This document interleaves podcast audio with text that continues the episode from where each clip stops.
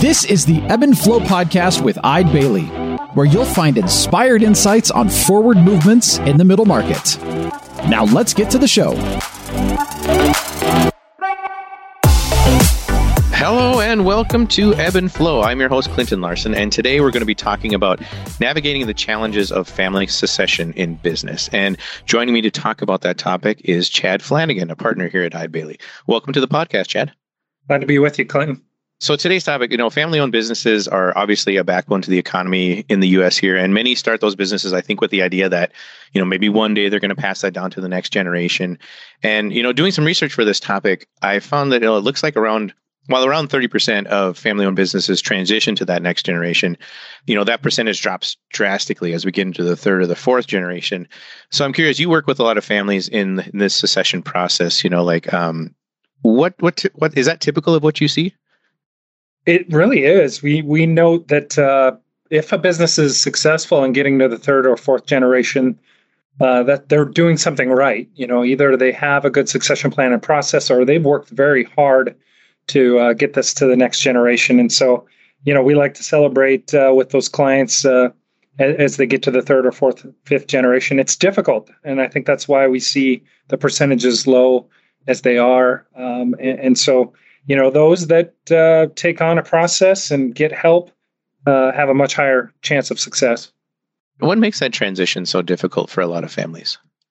It's about the emotions, Clinton. So it's a very difficult process. We work with a lot of business owners that have a hard time letting go, have a hard time trusting in the next generation to pick up where they left off. And so we find that sellers and the exiting generation has a difficult time because the process is innately difficult to navigate. So you imagine that you have to choose a new successor, and you have to choose between your children or your siblings' children. That's a very difficult process. Or you have to kind of plan the next stage of your life, and you've probably you've tied your success to your personality. You're afraid of what business or what life looks like once you pass on that business. And so it's very important in a process like this to step back and understand the emotions involved in the process. And really, we've started to work more with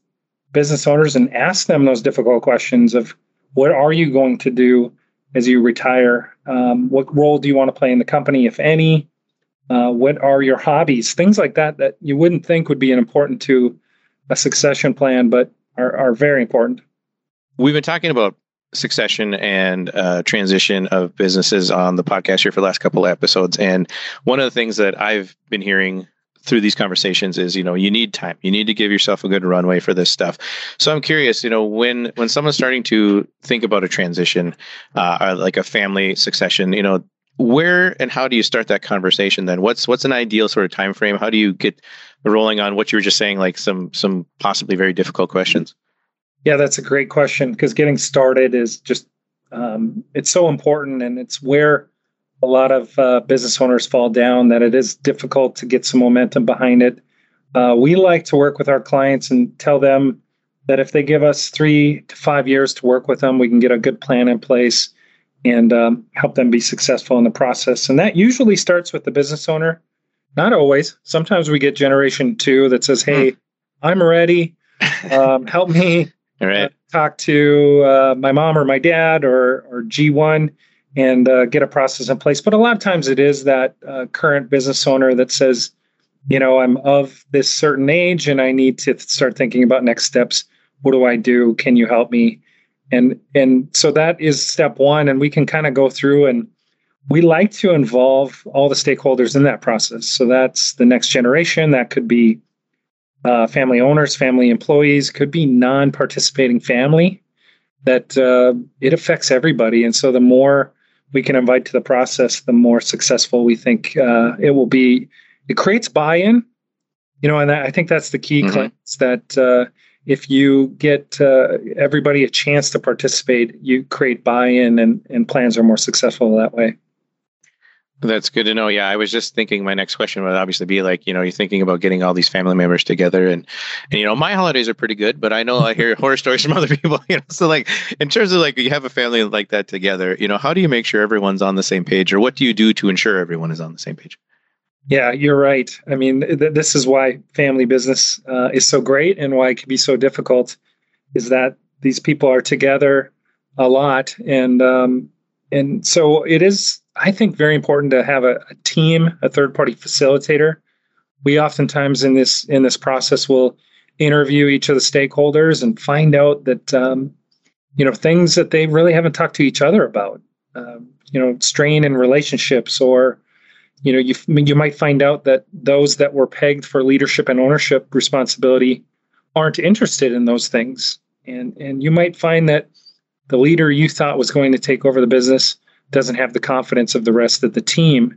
So it is those things that I think sometimes a facilitator or third party can get from those stakeholders that maybe a family member can't. But that is a challenging part of this, is that this affects the holidays and this affects the family get-togethers, where obviously closely held businesses, you don't have those same challenges. Right. So tough conversations, but obviously necessary conversations. So what are some tips that you would have for navigating those kind of conversations? You know, when you walk into a situation where you maybe know there's some potential for some stress or some strain, you know, what are you doing to help mitigate that, and how do you just approach those conversations? I think the first step is just to appreciate that there are a lot of emotions with this process. Early in my career, Clinton, I would kind of jump into tax implications and business value and you know, structuring notes and things that were attractive. And it was probably more quantitative analysis. And I think as we work with more and more families, we understand how important it is to understand the relationships.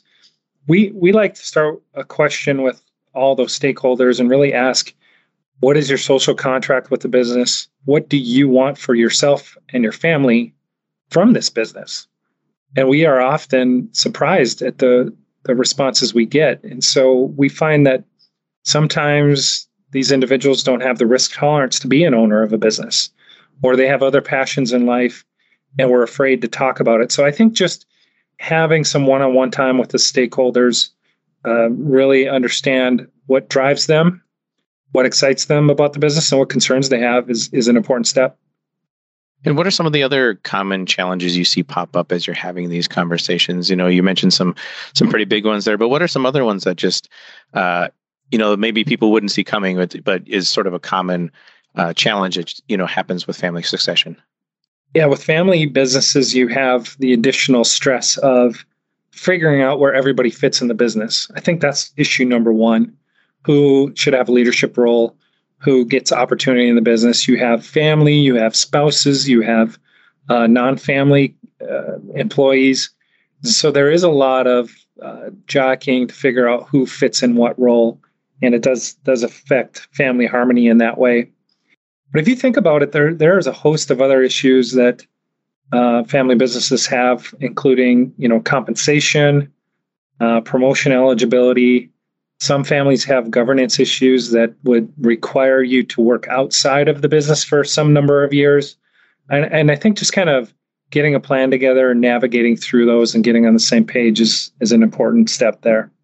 And I'm guessing, like a lot of parts of a transaction, there's no cookie cutter approach to this process with a family, right? Like, you're dealing with such a history there in terms of how people have lived together, how people have treated each other. You know, it must always be a unique approach when you're taking on this process, I would guess. Yeah, you're right. You're dealing with people that have known each other their whole lives. I've had discussions and interviews with stakeholders where, you know, there is conflict between parties, and stories about fights on the playground come up, and you just don't have that in the world where right. non-family business. And right. So it's important to recognize those things. And the other thing I'd say, Clinton, is that, you know, sometimes the conflict comes from just people with different visions for the business. That's not a good thing or a bad thing. And so stepping back, going through a succession planning process, it's really as much a strategic planning process as anything to say, what are our goals? How fast do we want to grow? How aggressive do we want to be? How much risk do we want to take? We find naturally that Generation 1 probably wants to minimize risk and protect their assets and their investment. And Generation 2 wants to grow and conquer the world. And so they want to take risks. And so they fight on a daily basis over operational issues because they view the direction of the company in two very different ways. And so to invest in equipment, technology, people is there's two different approaches to that, and it leads to conflict. So again, I'm preaching a lot of get a plan together, go through a process, but a lot of good things happen from those steps. And what does success look like in those scenarios? Obviously you just mentioned there could be conflicting goals in terms of where people are at in their lives. So how do you sort of define success for a family succession plan? That is one of the questions we would ask those stakeholders as well, is just how do you see this? The easy answer, I think, is that if you look 2-3 years after the transition, that the company's successful, that people figured out their roles, that, that they were properly trained and developed to fill those roles, and that the business owner or Generation 1 has let go and let the new leadership make some of their own decisions. I know that's always a touchy area, is the exiting shareholder has helped create this company. They know the company inside and outside. Most buyers want to continue and get their help in a transition, but that looks different for everybody. And so that's an important step. But yeah, you can't really tell until you look 3 to 5 years later and say, yep, they're off and running and growing the company in their own way. I wanted to ask about what you were just talking about too, this idea of the Generation 1 or the current owner wanting to stick around for a little bit and maybe just not be the boss, but have some hands in there and just make sure things are going smoothly. How do you navigate that sort of power transfer when you're maybe they both maybe two generations agree, okay, yeah, we'll do this together for a while, but I'm going to be in charge and you're just going to be like a consultant kind of deal, maybe. How do you navigate those kind of discussions and that kind of plan? It's good to talk about it. It's good to have those parties talk about how they see this play out.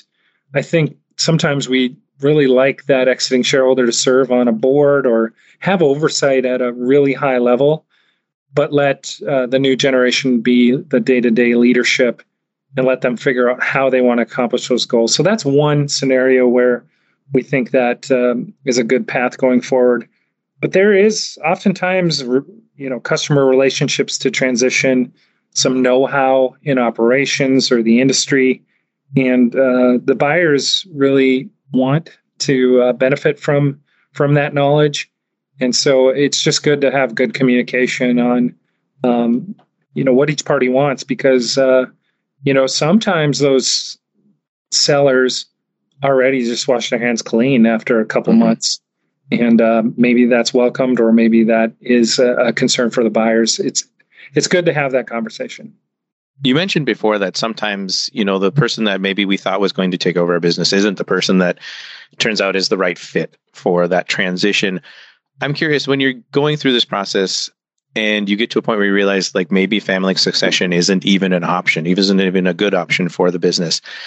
How do you bring up that topic? How do you talk through that when, maybe this generational plan is just not going to work? It's a very difficult conversation, but a very important one. And it really is part of our process. So the exiting shareholders, Generation 1, would know that as part of our process, we're going to interview stakeholders and we're going to assess readiness of the next generation to lead. And it does happen, Clinton, where we find out that that family member is not ready. They're not earning the respect of their peers. They're not executing in operations. And we do need to share that with Generation 1. And so that is a benefit of working with a third party, that we can have some of those difficult conversations. Better to know upfront than to be 3 years into a succession plan and have people leave or not have a plan B. And so I think, you know, as we go through that process, there's things like personality, PI tests.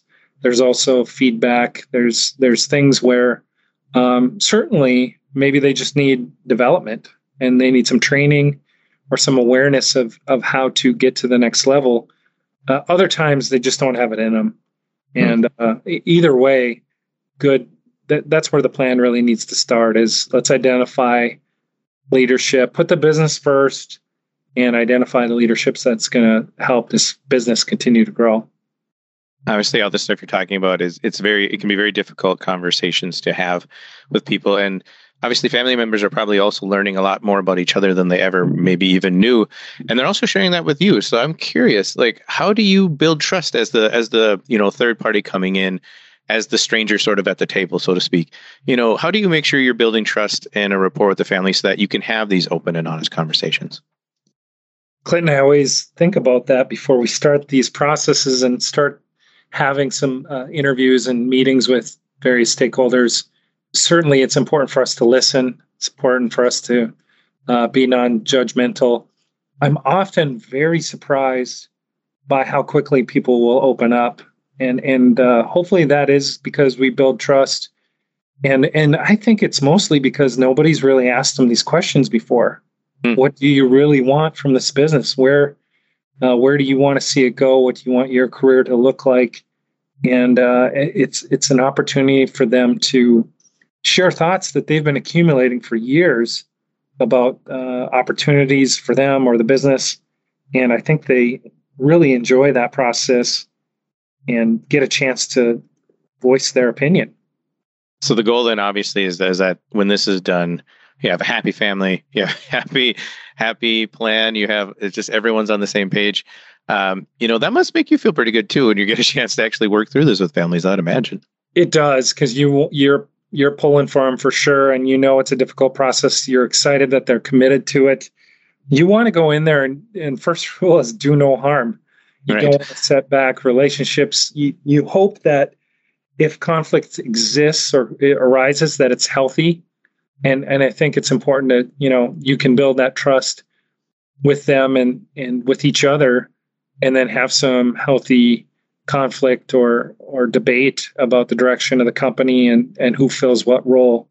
But that at the end of the day, they're better off for it. This doesn't pop up at the Thanksgiving dinner conversation, because they've already talked about it. They've already worked through it. Right. And you're right. It's a process where you feel like you can bring your experience and some of the tools and really help. And so you're right. It's very rewarding work.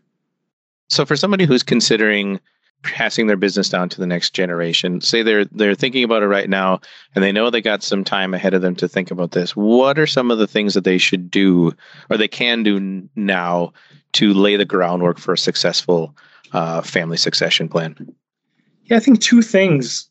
If somebody's thinking about, hey, I should really start a process like this. One is, think about what's most important to you. As I start conversations with business owners, sometimes that the answer to that is legacy. Sometimes it's really family harmony. I worked with a client recently where the community was his number one concern. So keeping jobs local, helping keep the community vibrant. And so think about what's most important, because that might drive some of the decisions you run with in this process. And for those of you that say, getting top dollar, I think that's an equally fair answer. So, but think about what's most important for you. The next probably most important step is get a team put together. There's a lot of implications for this. Having a good attorney, having a good accountant, understanding the taxes, maybe having somebody facilitate some of this conversation. Whoever you have good relationships with, that have some experience in this space. And there are many good professionals out there that can help. I think once you have that team together, they can help you navigate through a process and make sure that everything's well planned out and thought through. Regarding what you just mentioned about getting top dollar for your business, what are some of the ways too that, you know, if people are thinking about this now and they have the time, how can they make sure that that final valuation of their business is something that meets their goals and it gets them to that next phase in their life? We always encourage that the client look at a business valuation, whether that's a formal business valuation or something less formal. It's important to understand how buyers are going to value the business and run them through, maybe a market approach or income approach. We have a team that will look at where are multiples in the industry, what's most appropriate. Is it a multiple of revenue or earnings? Is it the balance sheet that we look at? What are those value drivers? Because if you do have time, you can really focus on those value drivers and get a better sales price. And so you understanding where the market is and what's driving price is a fruitful exercise, especially if you have a few years in front of you. And what about those businesses that find out, as we were just talking about, that family succession is not really the best option for them and they're positioned well and the valuation is right? You know, who are some other buyers that could potentially step up and purchase that business? I think you think about it in terms of whether it's the current employee or family group that's going to continue to own the business or whether it's an outside party. If it is the current employee base and it's not the family, maybe an employee stock ownership plan is a good option for you. There's a lot of benefits to that. There might be some tax advantages. And so maybe you have a good management team that is non-family, and that might be a mechanism for you to transfer ownership. If you're looking outside of the company and you look to third parties, they're strategic buyers. So maybe a competitor, and there's pros and cons to that. Maybe somebody from outside your market, but somebody in the industry. And then there are financial buyers, private equity groups that may be interested in getting into the industry or expanding their markets. So, understanding who the buyer is might greatly impact your strategy and even how you plan for that. So I think, again, understanding who your buyer is one of the very first steps. And I think we've got teams, and Clinton, we might want to talk about that in further podcasts just to talk about the advantages and disadvantages of each of those buyers. Right. And we've had some really good conversations so far on the podcast about transitioning your business and exiting your business. And we hope to have more to come because obviously, as we just discussed, this is a complex topic. It is an important topic and it's a big one for any business owner to have to tackle. So, Chad, thank you so much for the insight today on the family succession process. I think this was a really good episode and thanks for being on the podcast. Thanks for having me, Clinton. Thank you for listening to today's episode of the Ebb and Flow podcast. Be sure to subscribe wherever you listen to podcasts so you never miss an episode. At Eide Bailly, what inspires you inspires us. We provide a suite of accounting, advisory, and technology services with your business in mind. Visit our website to access tools and resources tailored for you. EideBailly.com/ebbflow. This podcast is distributed with the understanding that Eide Bailly LLP is not rendering legal, accounting, or other professional advice. Listeners should consult with their business advisors before acting on any of the information or opinions shared. For audience questions and topic ideas, visit eidebailly.com/ebbflow. That's eidebailly.com/ebbflow. Thanks for listening, and don't forget to tune in next time.